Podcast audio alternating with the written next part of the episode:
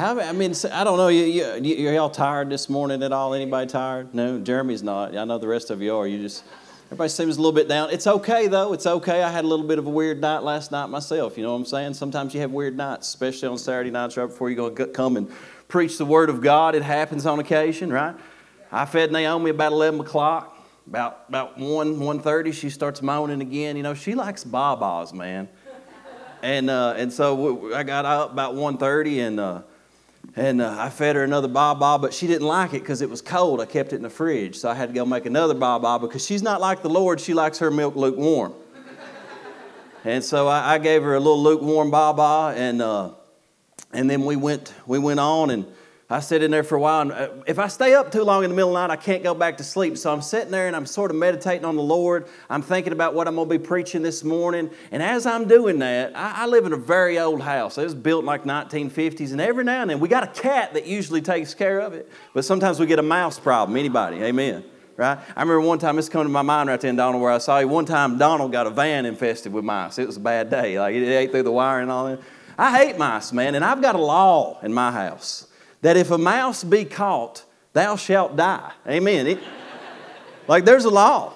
I, I, I, know people, you know, talk about, well, you need to release, you need to catch that mouse and release it back into the wild. If you're one of those people, I disagree. Um, respectfully. Uh, but I got a law, you know, so I hear that thing moving, and all of a sudden I got one of them traps. You know, I got like four traps set in my bedroom closet for because for whatever reason that's where they like to get. And I hear a swap, you know, right in the middle of the night, about, about 3 a.m. I still haven't been asleep. And I said, Andra, did you hear that? She said, Yeah, I heard it. I said, It's a mouse. So I said, Well, you know, there's a law here.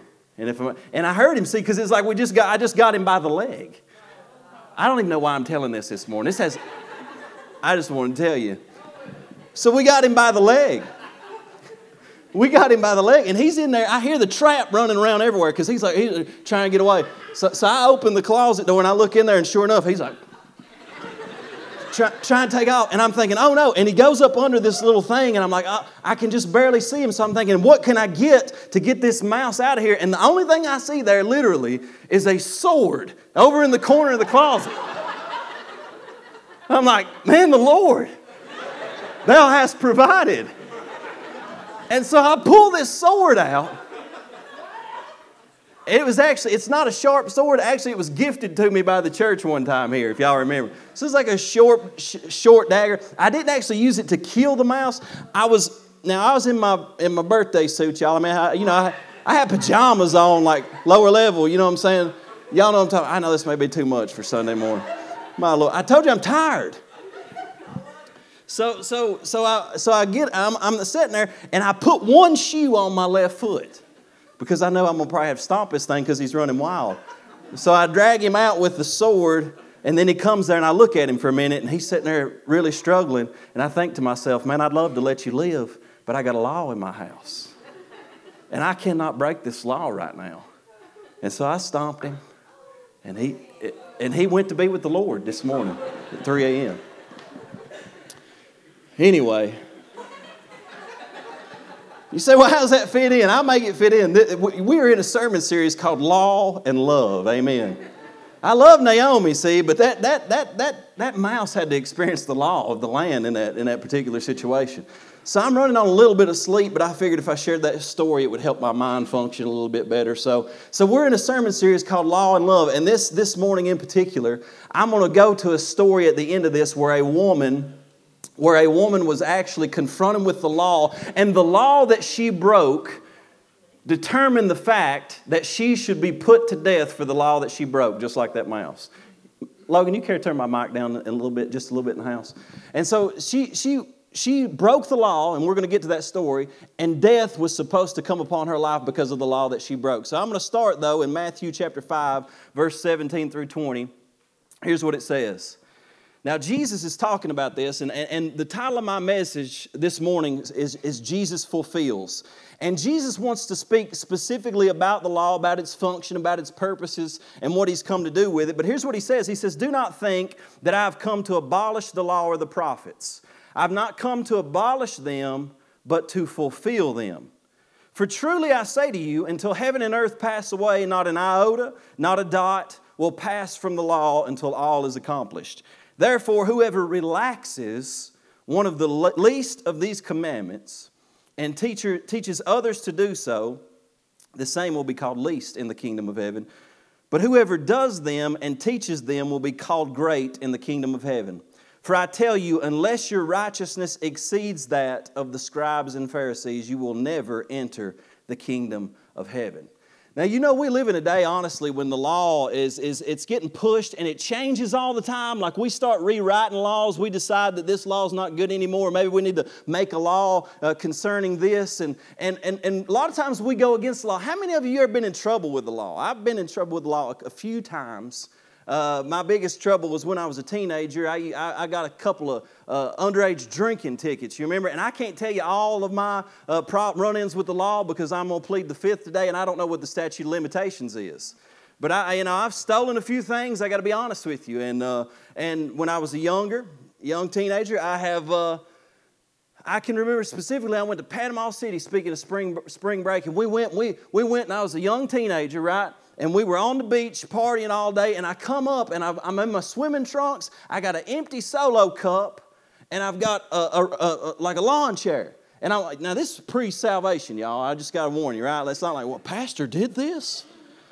This is pre-salvation. So I come up and, and I'm walking and I'm just, you know, just happy as I can be. And all of a sudden, two ATF agents, big old dudes, son, the two ATF agents just throw me up against the wall, put me in handcuffs instantly, come over and put me on the vehicle, are searching my pockets, which are very thin because I only got swimming trunks on, you know what I'm saying? And, and, and they're messing with me, they're making fun of me, they're giving me a hard time, and, and all these things are going on. And I just kept saying, Yes, sir, no, sir. I was just being as kind as I could. They made fun of me. I said, Yes, sir, you're right, I'm an idiot. And I, and I, and I, just, went, I just went along with it and I let, I let them say whatever they wanted to. But because what happened was I was scared. They had me at that point for underage drinking, but what they didn't have me for uh, was what I had in my, in, my, in, my, in my hotel room. Amen. You know, when you break the law, you get scared, don't you? If anybody's ever broken it, you know when you break the law, there's, there's like this kind of a fear and a trepidation of getting caught.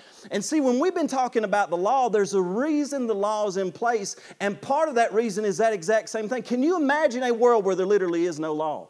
Where everybody is just a free for all? When people break the law, there are p- punishment in place because we know that if you let anybody just go on and do what they want to, man, we're going to get in bad, serious condition. But see, the, the Israelites, the Old Testament, they had laws that were far more even serious than ours because it wasn't even just about like you can't steal or you can't murder somebody or you can't drink underage. Like they had dietary laws, they had ceremonial laws. You couldn't eat bacon. Anybody amen me? Like if you ate bacon this morning and you were a Jewish person, you would have broken the law. They had lots and lots and lots of laws for a very specific purpose. But you got to understand, you know, Jeremy was talking two weeks ago about how do we how do we deal with those laws? I mean, when we read the old covenant, surely we're not under all that. And the truth is, no, we're not under all of those laws in the same way that they were under those laws. There are some laws, like sacrificial laws, ceremonial laws, they all died at the cross. We no longer have to offer sacrifices because at the cross, Jesus became the end to all sacrificial laws. Amen. Praise the Lord for that. But see, there are some things that transformed through the cross. Like Sabbath, keeping the Sabbath holy. See, you don't have righteousness because you come to church or you don't work on the Sabbath. Jesus has now become our Sabbath rest. He is the Sabbath. Now, it doesn't mean that the principle isn't still good. I believe that it's a good time to rest one day a week, and it's also good to be in the house of God on Sunday, right? Amen. That's the principle. Amen, right? So we believe that, but it's transformed through the cross. But then there are some laws that actually made it through the cross, and that is the moral law of God. And this is why, if you read in the New Testament, you'll see that Paul, Peter, all these guys, every book in the New Testament you will read, they are listing specific sins that are not to be named among believers in Christ. And what they're actually adopting is the moral law of the Old Testament. Matter of fact, Peter adopts it and he says, As it is written in the law, be holy, for I am holy, right? Amen. So, so he's saying there are some things that actually go through the cross and we're supposed to pay attention to. It. And this is why Jesus says, He says, Boys, listen, I don't think that I've come to abolish the law or get rid of it. I've not come to abolish the law, I have come to fulfill it. And he says, What I don't ever want you doing is relaxing the laws. Has anybody ever relaxed the law?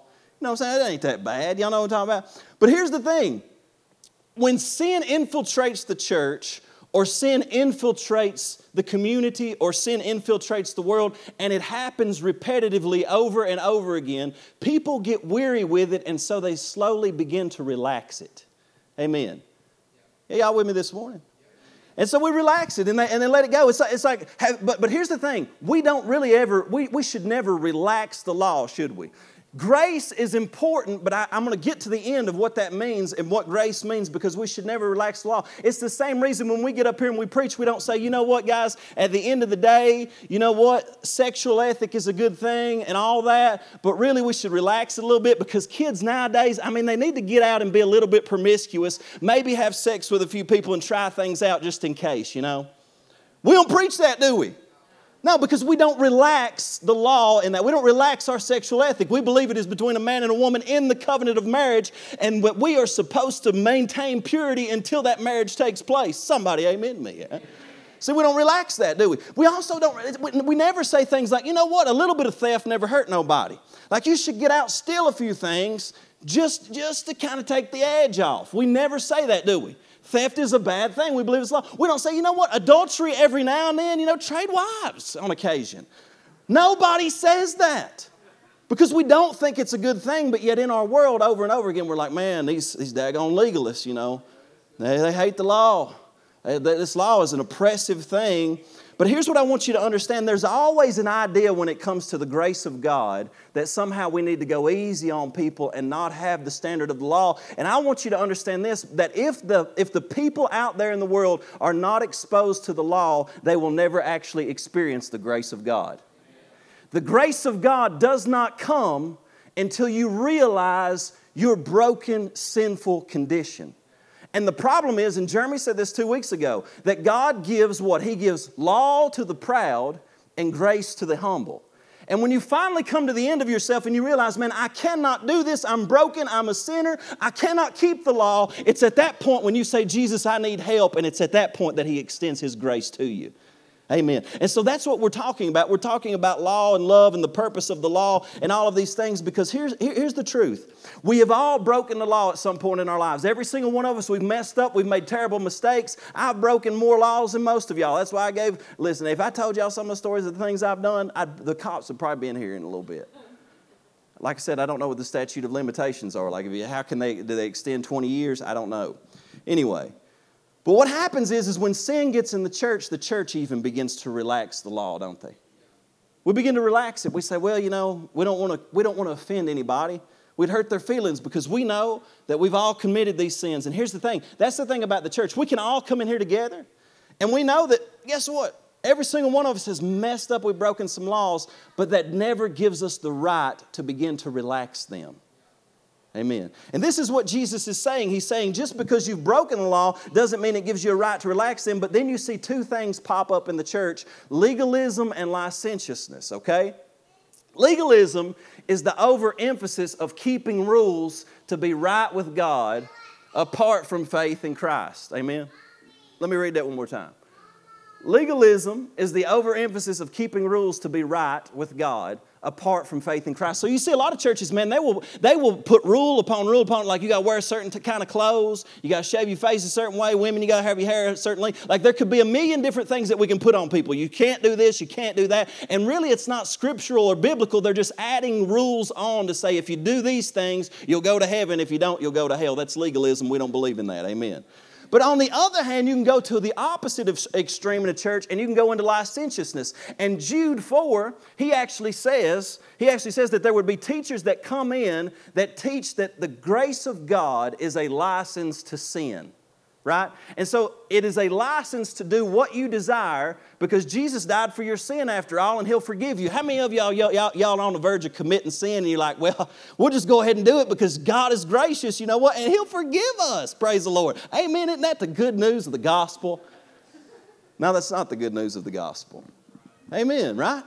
Y'all with me? It's going to get better as we get to the end. Just hang on with me through it. I'm letting the law do the work that it needs to do in your life. And so Jesus ends up saying, Neither of these are good. See, we, we, we trust in Christ and faith in Him alone for our salvation. None of my works will ever earn me right standing with God. It's not about me doing good works or doing good things to earn my salvation. But here's what you got to understand when the law brings me to a breaking point and I say, God, I've broke them all, I can't do anything. And I say, Lord, I need you, and I cry out in salvation, He my heart. He extends His grace to me in the pit of darkness and shame that I'm in. He gives me a hand. He pulls me out of the pit and He says, Now, son, I'm giving you a new heart and I'm giving you new power. And no longer are you defined by those sins, and no longer do you have to stay in bondage to those sins because I'm writing my law in your heart and I'm writing your law, my law in your mind, and you are a new creation, a transformed person.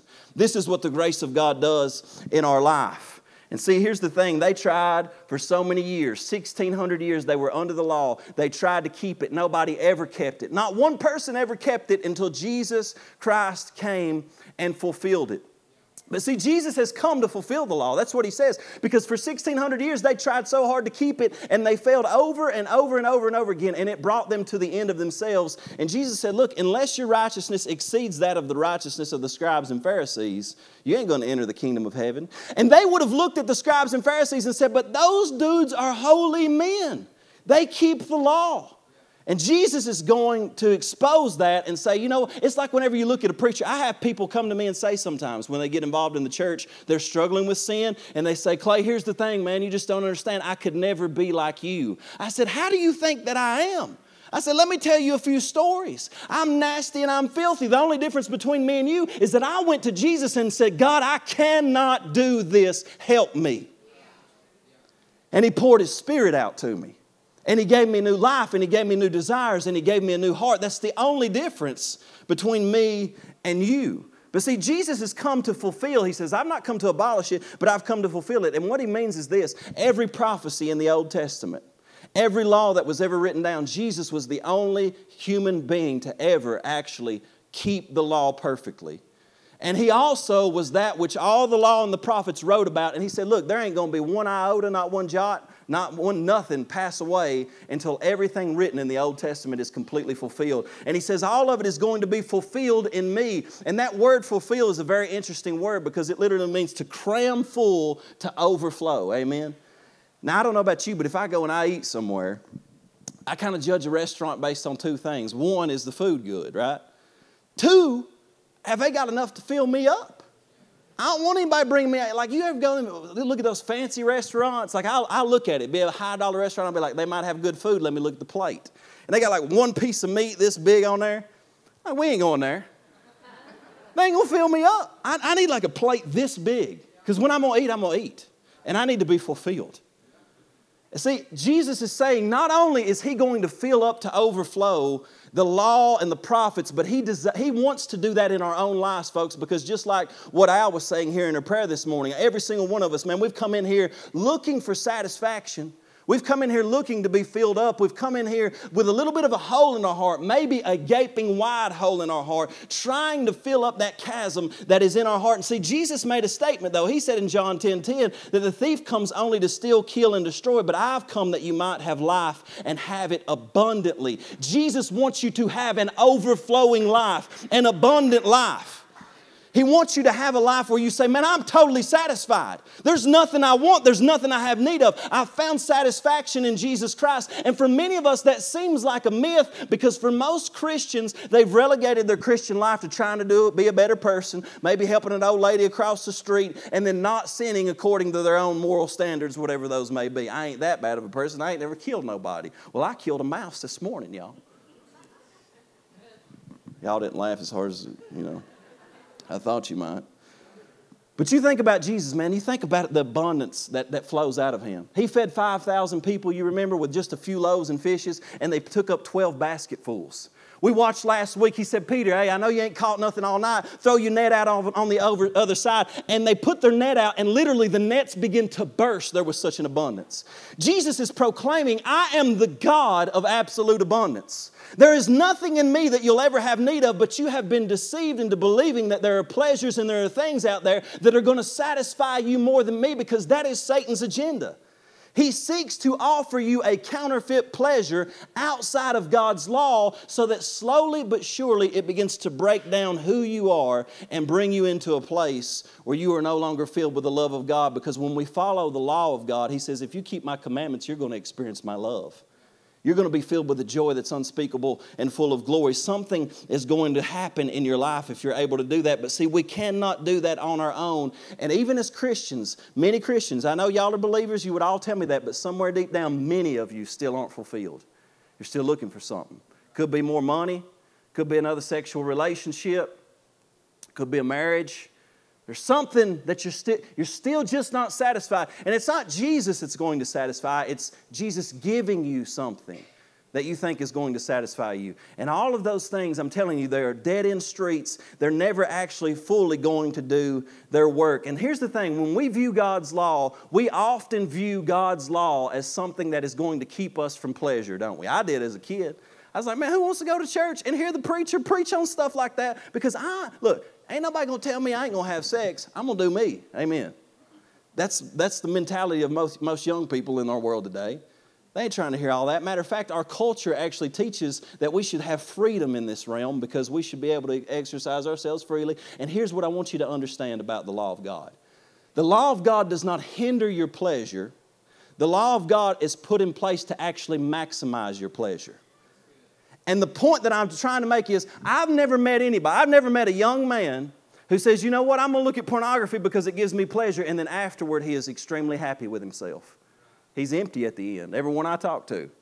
I've never met anyone who's committed adultery and after the act says, man, I'm so glad I did that. I feel great.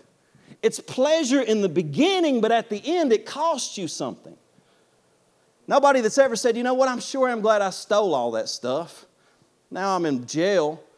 Nobody ever does that because there's a type of pleasure, see, that comes. And here's, here's what I want you to understand is we've got an issue. We have a problem with pleasure. We have a problem with pleasure, and Satan constantly is offering us counterfeits. But here's what I want you to understand. Here's something, here's a quote that I got from a guy named G.K. Chesterton.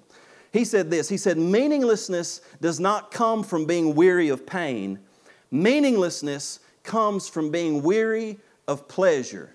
And what he's saying is, most people say, Well, I can't follow God because all of the pain in my life, all of the evil in the world, all the things that's going on.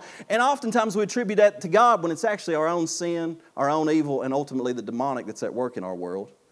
And Jesus has said, The thief comes to steal, kill, and destroy. When you experience loss, when you experience death, when you experience destruction, don't blame it on God. I'm telling you, it is the demonic and it is sin at work in the world. Jesus Christ has come to reverse that so that you might have life more abundantly.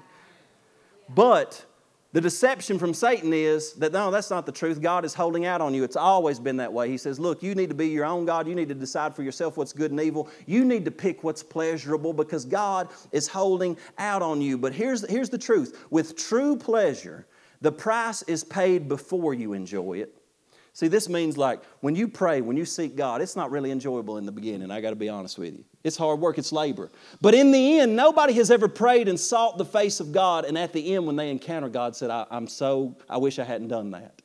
See, they pay the price beforehand to seek the Lord, and they experience the fullness of joy that comes from knowing the Lord. But false pleasure, see, the price is paid after you enjoy it.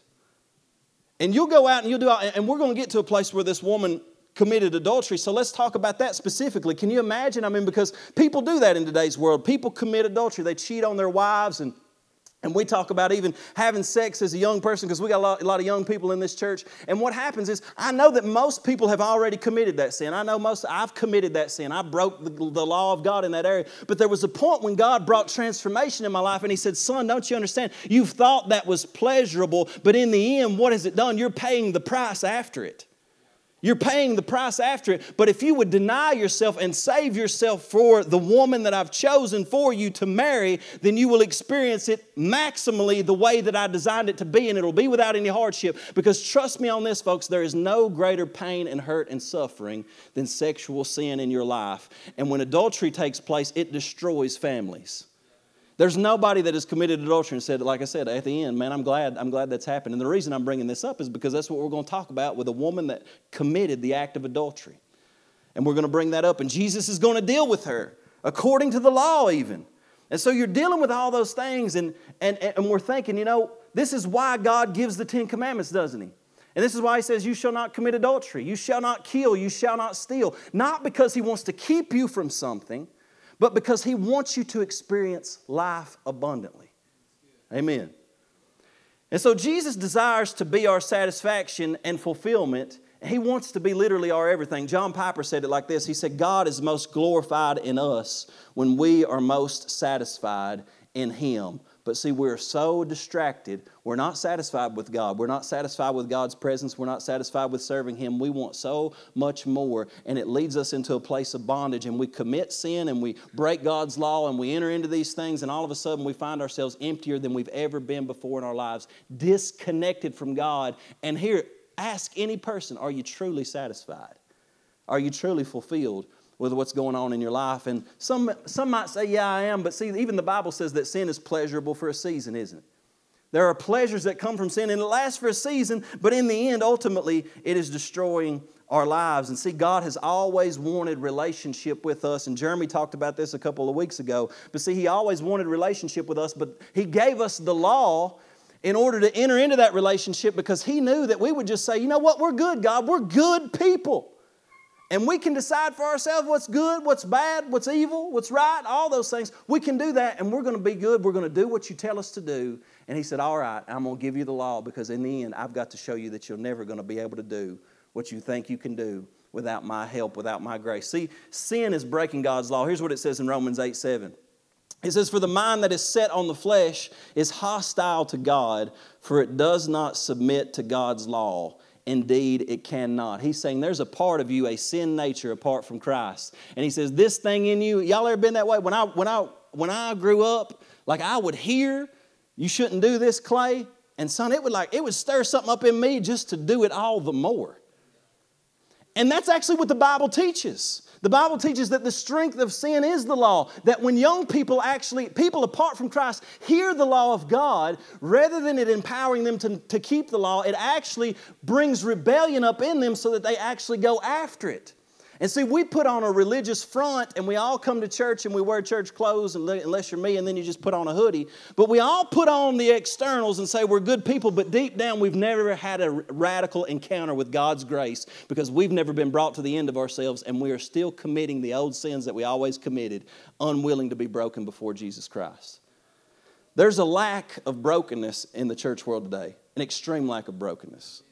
When conviction really hits people, you see it, you know it. And, and, and we're entering into a time in the church world where we have moved away from the law of God. Here's what I want you to understand. The guy named Darrin Patrick said this. Now, pay, pay close attention to this.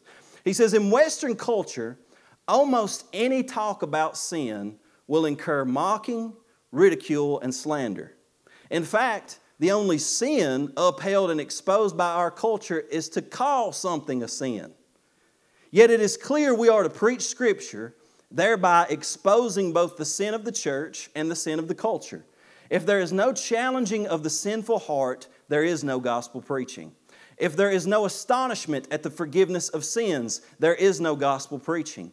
If there is no joy in Christ's victory over indwelling sin, there is no gospel preaching Contemporary preaching tends to soften the offense of the gospel so that its message will be more palatable to modern sensibilities. What he's saying is that the church at large has really wanted to not offend people so that they could grow larger churches. And in the end, they quit talking about sin. They quit bringing up sexual sin. They quit talking about adultery. They quit talking about divorce. They quit talking about lying and stealing and all the things that people want to do because they don't want to offend people.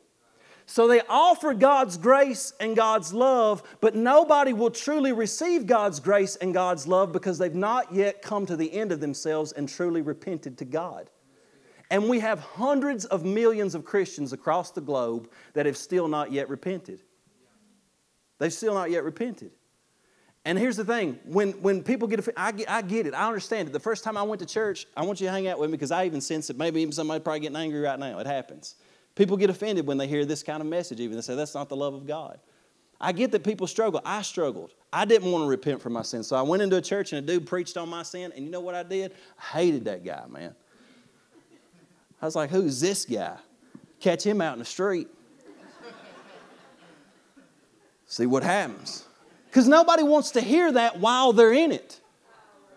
Nobody wants to hear that while they're in it. I get it. I understand it. I've been there. But what happened was is it finally brought conviction in my life and I could not break the tension of what was going on in my heart. See, the law of God has a purpose. It's leading you somewhere. I want to go over just a few functions that the law has. Number 1, it separated Israel to be a witness to surrounding nations. Basically, when Israel kept the law, it was a light to say, "Hey, they're different than the rest of the world. They live differently." Two, it helps to restrain evildoers in society. There's a reason I might be tempted to go out here and steal something, but I'm probably not. Why? Because I'll go to jail if I get caught. It helps restrain people. Thirdly, it names our sin and stirs up rebellion in us, exposing the depravity in our hearts. Notice this. I don't know about you, but me growing up, I was a Christian. I believed in Jesus. That's why I told everybody, but I lived like the devil. And it was until somebody said, Clay, this is a sin that you're doing, I overlooked it.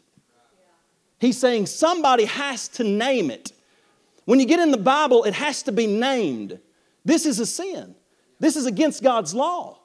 And those who break God's law are deserving of death. Right? That's what the Bible teaches, but we've, we've, we've, softened down that message. We've relaxed it, we've relaxed it a little bit. And then, fourthly, it leaves us hopeless as it reveals our inability to live, to live up to God's standard.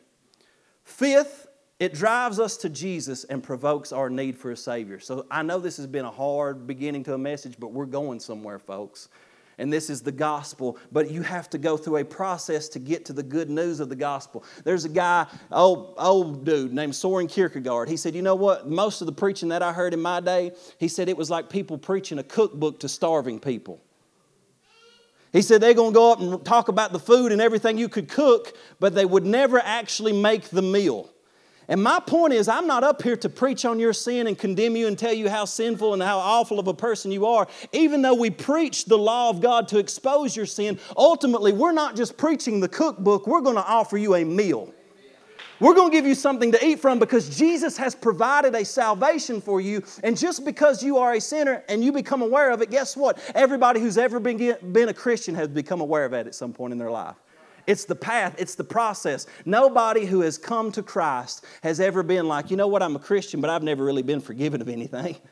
I never really had any struggles. I never really had any sin before. I never really dealt with anything like that. No, that's not the case. And so we've got a major problem because we are in, completely incapable of keeping the law. But in the book of John, John 1 16 and 17, John says there's a transfer that takes place in Christ. Because I just gave you the law of Moses right then on the beginning, but here's what John says. He says, For from his fullness we have all received grace upon grace. And thank God for his grace because I need it. 17, for the law was given through Moses, grace and truth came through Jesus Christ. So he's saying there's an old covenant way of doing things, and it was the law. You were to keep it perfectly and flawlessly. If you kept it, you were blessed. If you did not keep it in one point, you broke it all and you're guilty of all of it. It's not like, well, you know, I mean, I've not, I've committed adultery, but I ain't killed nobody. No, you broke it all. Everybody who breaks the law becomes a transgressor and is under the judgment and the penalty of death. And see, we don't realize that. See, this was a breath of fresh air to Jewish people because they had been broken down by the law for 1,600 years, and they were finally beginning to come to the understanding that, boys, we really can't do this. Like, we blow it every time. Have you ever recognized that? When I tried to serve God, what I realized over a one year span was no matter how hard I tried to keep God's law and do what He said, I failed over and over and over again. But see, the law of God was doing a work in me in that process, and I pray that some of you would allow the law of God to do that same work in you and in your heart. See, John 8 is a beautiful picture of this very truth, and this is the story that I'm going to finish on after I've built up to it. But Jesus is dramatically confronted with the law and with the law of Moses. And here's what it says in John chapter 8, verse 2 through 6. Now, early in the morning, he came again into the temple, and all the people came to him, and he sat down and taught them. And then the scribes and Pharisees brought to him, notice this, a woman caught in adultery. And when they had set her in the midst, they said to him, Teacher, this woman was caught in adultery in the very act. Now, I want you to imagine this in your mind. They drag a woman full of shame, just caught in adultery somewhere. I mean, it's kind of weird if you think about it. How'd they catch her? I mean, was it public? Somebody bust in, I don't know. Maybe the, maybe the husband comes in. Who knows? But they catch her, they drag her into the midst of Jesus while he's teaching out in public, throw her in the public scene, and they say, Now Moses in the law commanded us that such should be stoned, but what do you say?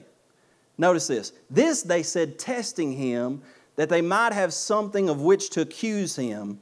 But Jesus stooped down and wrote on the ground with his finger as though he did not hear.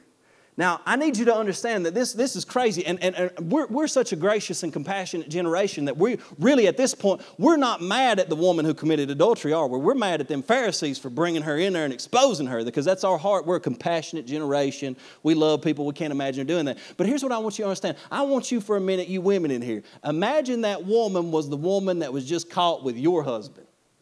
Some of y'all would be there with a stone quoting scripture. Y'all know it. You would be there in Leviticus. I'm telling you, it says we stone her. You, and you, and guess what? You would be justified. You would be justified. They are acting lawfully. Because in Leviticus, in the scripture, it says they had Bible to back it up. Leviticus 20:10 says, if a man commits adultery with the wife of his neighbor, both the adulterer and the adulteress shall surely be put to death. You know, you can commit adultery without any consequences other than how it breaks and affects your family nowadays. No, it's not a law, but for them it was law. You got caught in adultery, they found out about it. They take you out in public, they take big rocks, they stone you, hit you in the head, hit you in the back until you die. That's wild, ain't it? But see, we live differently now. We've relaxed laws. We don't, we're not as hardcore them, and, and thank God. You know, I mean, like, I don't know that that's how we want it to be, but again, the law was there for a purpose. The law was never the end goal. That was never God's ultimate desire. And this is what Jesus is going to show in all of this. And so here's the thing they said to him, they said this to him not because they cared about the law, not because they wanted true justice. They said it simply because they looked to accuse Jesus of something. And here's what they knew they said, Hey, Jesus, you said not to relax the law. The law says that this woman, if she's caught in adultery, she needs to be stoned. So if you're really going to keep the law, bro, let's see what you got. We got to stone this woman. But see, now if he says, okay, stone her, let's do it. And he grabs up a rock he hits her first, they're going to be like, oh my gosh, this Jesus isn't who we thought he was. Like he's went around being compassionate to sinners and loving on people, and all of a sudden he just kills this woman blatantly out. So, so, so they've got him in a conundrum because, on the other token, if he says, No, we can't stone this woman, that'd be just too mean, guess what? He's a lawbreaker and he's not the Messiah. He doesn't fulfill the law. But I love Jesus because he's cool as a cucumber, man. Nothing ever takes him off guard. Not even this woman. Let me tell you something. I, if you've committed adultery in here today, your sin does not take Jesus off guard and your life is not over. This woman's life, you may, you've done some horrible things. I've done some horrible things. But in Christ, your life is not over. He's trying to bring you to the end of yourself. He wants an abundant life for you. He wants something that you cannot imagine, but you cannot get there until the Lord's done its work in your life and you've come to a place of repentance. And so many people have bypassed this. And this woman, it seems to be the worst day of her life because the law is working in her. And I'm telling you, when the law of God starts to work in your heart, it feels like the worst day in your life because you're being judged and you're being condemned and you're being told you're wrong and you're being told you're a sinner. I remember, reading the Bible for the first time in the New Testament and realizing this deep realization I'm not really a Christian. I don't really follow God because I practice these things and I'm not going to inherit the kingdom of heaven. Man, that was life transforming for me. It hurt so bad. It hurt so bad, but yet at the same time, it brought me into a new realm, another dimension, because it brought me to God. See, Satan loves to accuse people, though. You know that Satan's name literally means accuser of the brethren. What are they trying to do? They're trying to bring an accusation against Jesus. They're bringing an accusation against this woman. What Satan wants you to do, for those of you that come in here and you come in here with a lot of sin, hovering over your head of all the things you've done wrong and all the things you failed to do, Satan loves to say, What are you even doing here this morning? You're a piece of garbage. Nobody, I mean, you should not be here. And you listen to that preacher up there, man. He's talking about the law. You broke all this junk. But what you can say to Satan is, guess what, Satan? He did too. And I'm going to the same place that he went, that's to the feet of Jesus. The same place that that woman caught in adultery went. And we can all be washed in the blood of Jesus. The only issue, the only difference is who wants to hang on to their sin and who wants to let go of it and say, That's not satisfying me anymore. I'm done with it, Jesus. I've come to the end of myself. I'm sick of it. I can't go there any longer. I'm done with it. And he's dealing with this and he stoops down on the ground. See, here's how Jesus responds. He stoops down on, they ask him a question, he stoops down on the ground and he starts writing with his finger. Now, it doesn't say what he writes. I have a theory. Y'all care if I give you my theory? I'm going to give you my theory, all right? Exodus 31 18, here's what it says. It says, And he gave to Moses, when he had finished speaking with him on Mount Sinai, the two tablets of testimony, the tablets of stone. Those tablets of stone were the law that was given on Mount Sinai, the Ten Commandments. He gives him these Ten Commandments, and notice what it says. They were written with what? The finger of God. So they're coming to Jesus, and they say to Jesus, In the law, it commands us that this woman should be stoned. He stoops down, being God, with the finger of God, and begins to write on the ground. I believe personally that Jesus stoops down and he says, Y'all trying to teach me about the law? I'm the one who wrote the law. And he begins to write the Ten Commandments, I think, because we know that in, in the temple in Jerusalem, where he was at, where he was teaching, you have a stone ground right there. He's reenacting the writing of the Ten Commandments with the finger of God. And as he does this, they're continuing to question him because it wasn't enough for them, right? It wasn't enough that that he's just there writing the Ten Commandments on the ground. They're like, What's up, bro? You got to tell us this. We're, we're, we're giving you a, a, a question. You got to answer us. It says so in verse 7 So when they continued asking him, he raised himself up and said to them, He who is without sin among you, let him throw a stone at her first. And again he stooped down and he wrote on the ground a second time. Then those who heard it, being convicted by their conscience, went out one by one, beginning with the oldest, even to the last, and Jesus was left alone, and the woman standing in the midst. Now, see, I'm not convinced that this statement like, because we always, we love that, right? He who is without sin, let him cast the first stone. Like, you go out and murder somebody and be like, hey, if you're without sin, cast the first stone. We love that, right? It's good. It helps us out, justifies us in our sin, so we love that when we say that. But I don't think that him saying that to these Pharisees is enough to make them walk out.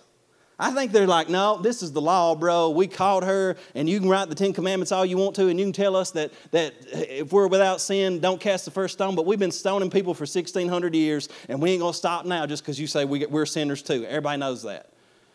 But what I believe is he stoops down the second time to write on the ground, and here's what's beautiful, and this is my theory. But in John 7, you got to stick with me right here. John 7, 37, 38. Just before this happens, Jesus stands up on the great day of feast and cries out and says, If anyone thirsts, let him come to me and drink, and he who believes in me, as the scripture has said, out of his heart will flow rivers of living water. In that moment, it says that all of the Pharisees and the scribes that were around, they rejected him. They said, No, we ain't coming to you. We don't believe who you are. You're a false Messiah, and we're looking for a way to kill you.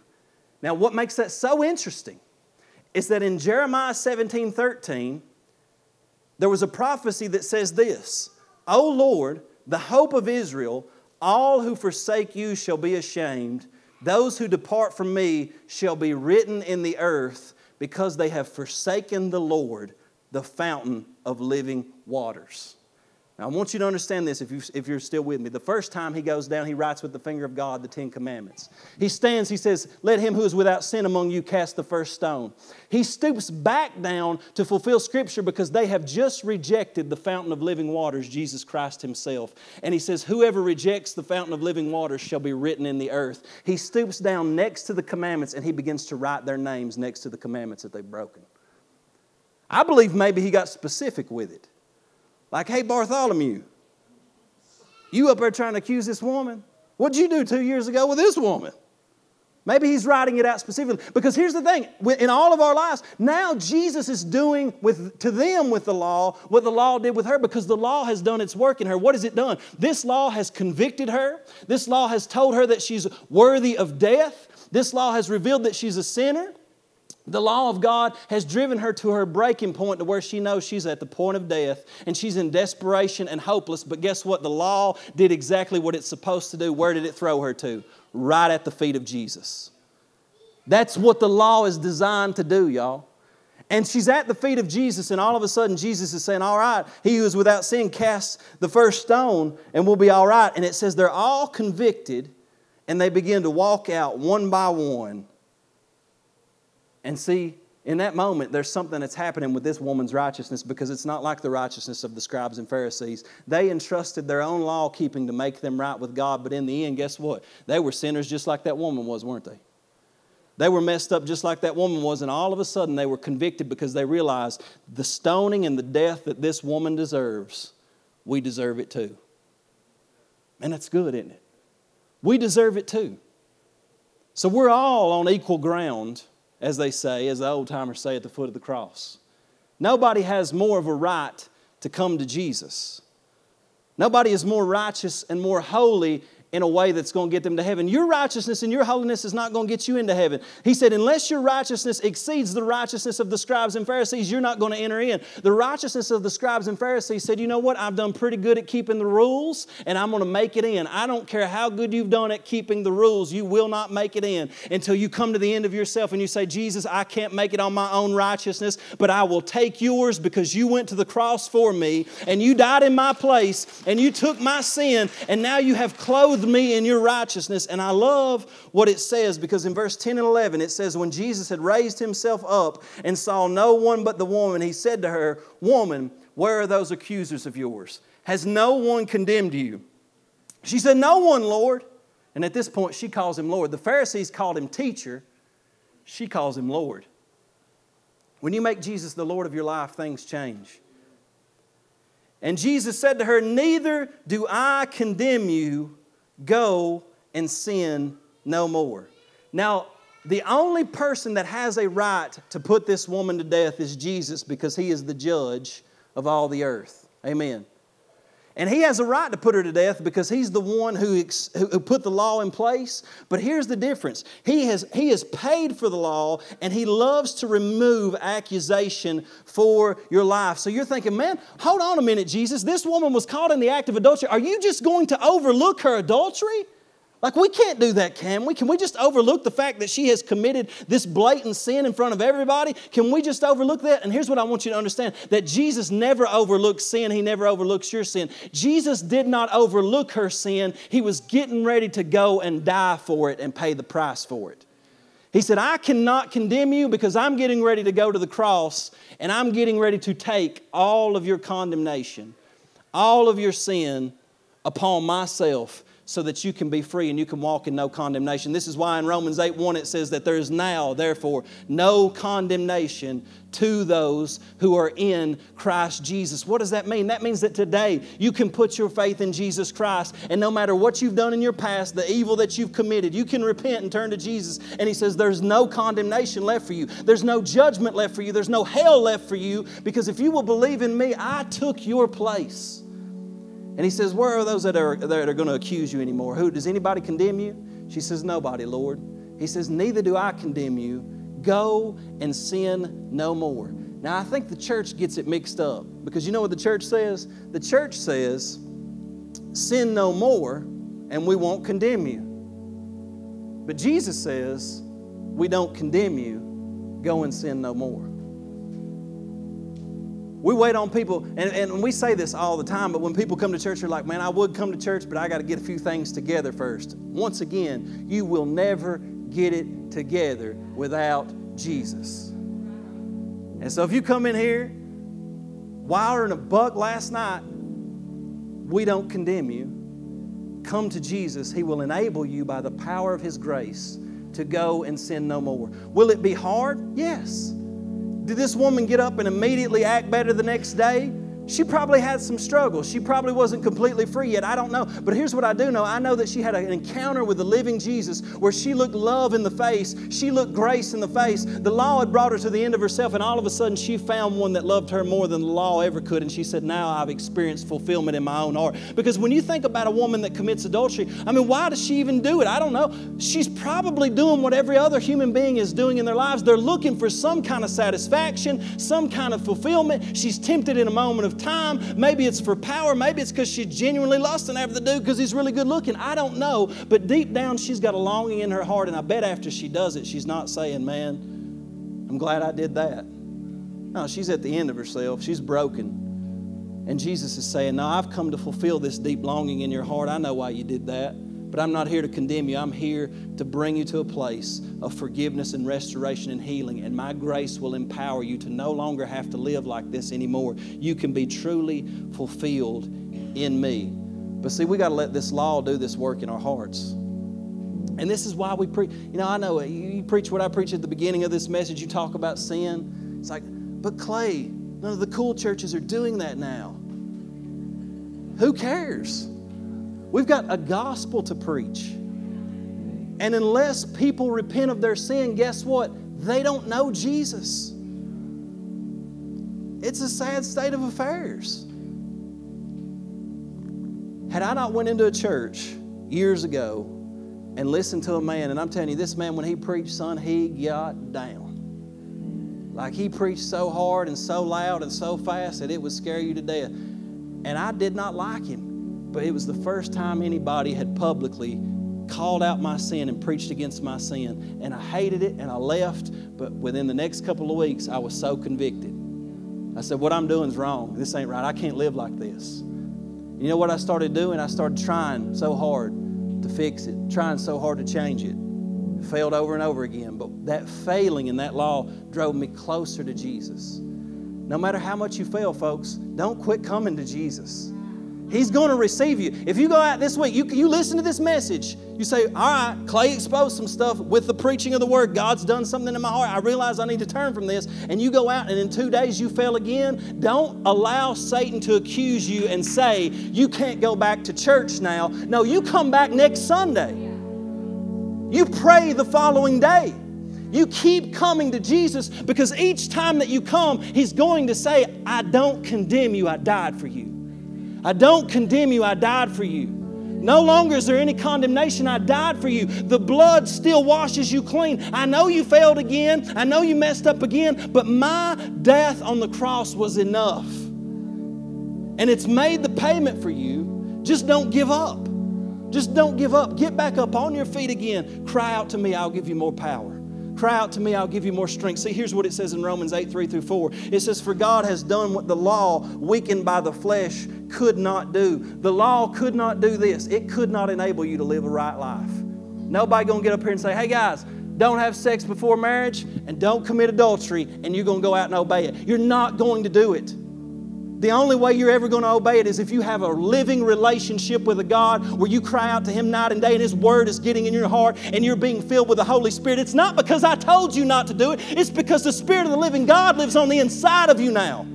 You're born again, you're a new creation. This is what we need. We need genuine conversion in our churches where people say, I'm tired of sinning. I need a real relationship with God. Man, we want a real one, don't we?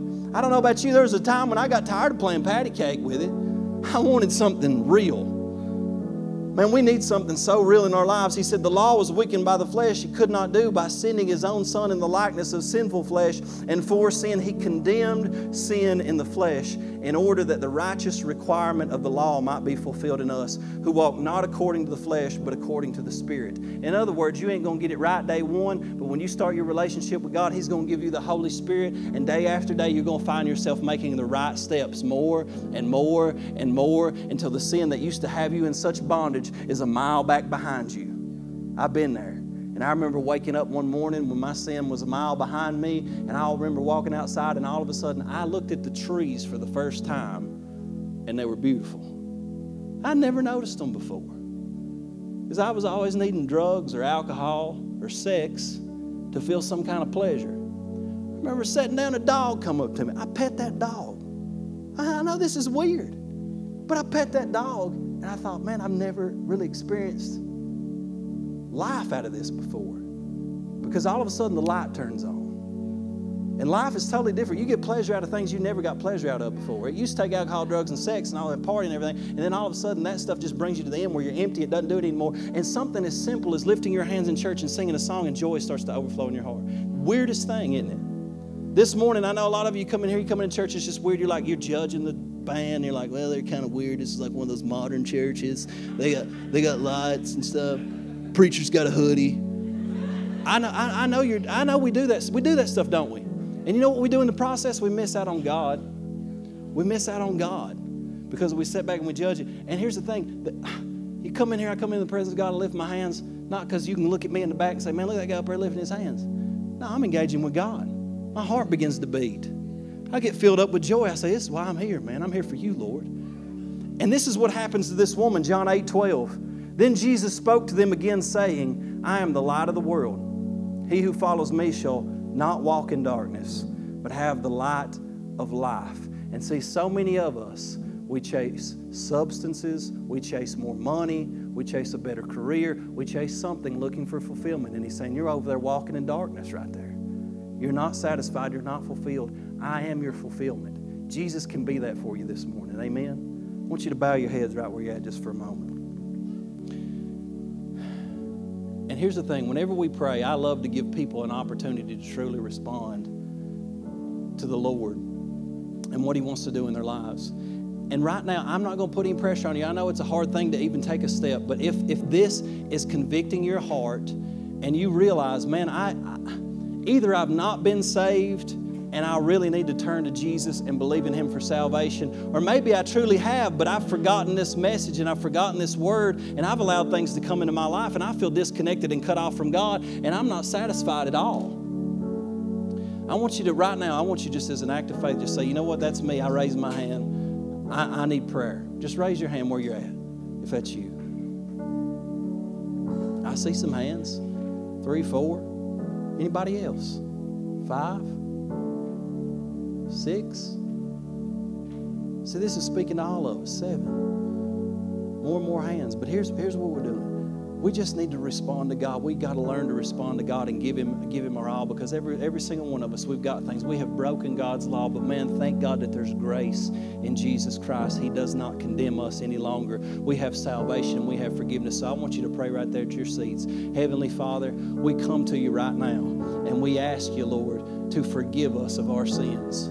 God, we confess you of our sins. The truth is, Lord, we are that woman. That woman caught in adultery, that's us. We are deserving of death, Lord God, because the wages of sin is death. But your words doesn't stop there. It says, but the gift of God is eternal life through Jesus Christ our Lord. And so, what I'm praying, Lord, is that you would move in each person's heart by the power of your Holy Spirit, and we could come to you afresh, Lord Jesus, and receive cleansing from your blood but also be filled with that fresh water of your Holy Spirit, Lord God, so that we could go out empowered in a new and a fresh way to experience the fulfillment, God, that only you can bring, that only you can give. It's your love, God. It's your joy that fills our heart. And I'm praying, Holy Spirit, that you would convict us all, that you would bring us to the end of ourselves so that we could truly experience your grace, not just hear about it, not just preach about it, but that we could experience that hand reaching down to us like you did that woman, God, to pull us up out of our sin and out of our shame and out of all of that bondage and out of all of that brokenness, and to hear you say, Neither do I condemn you.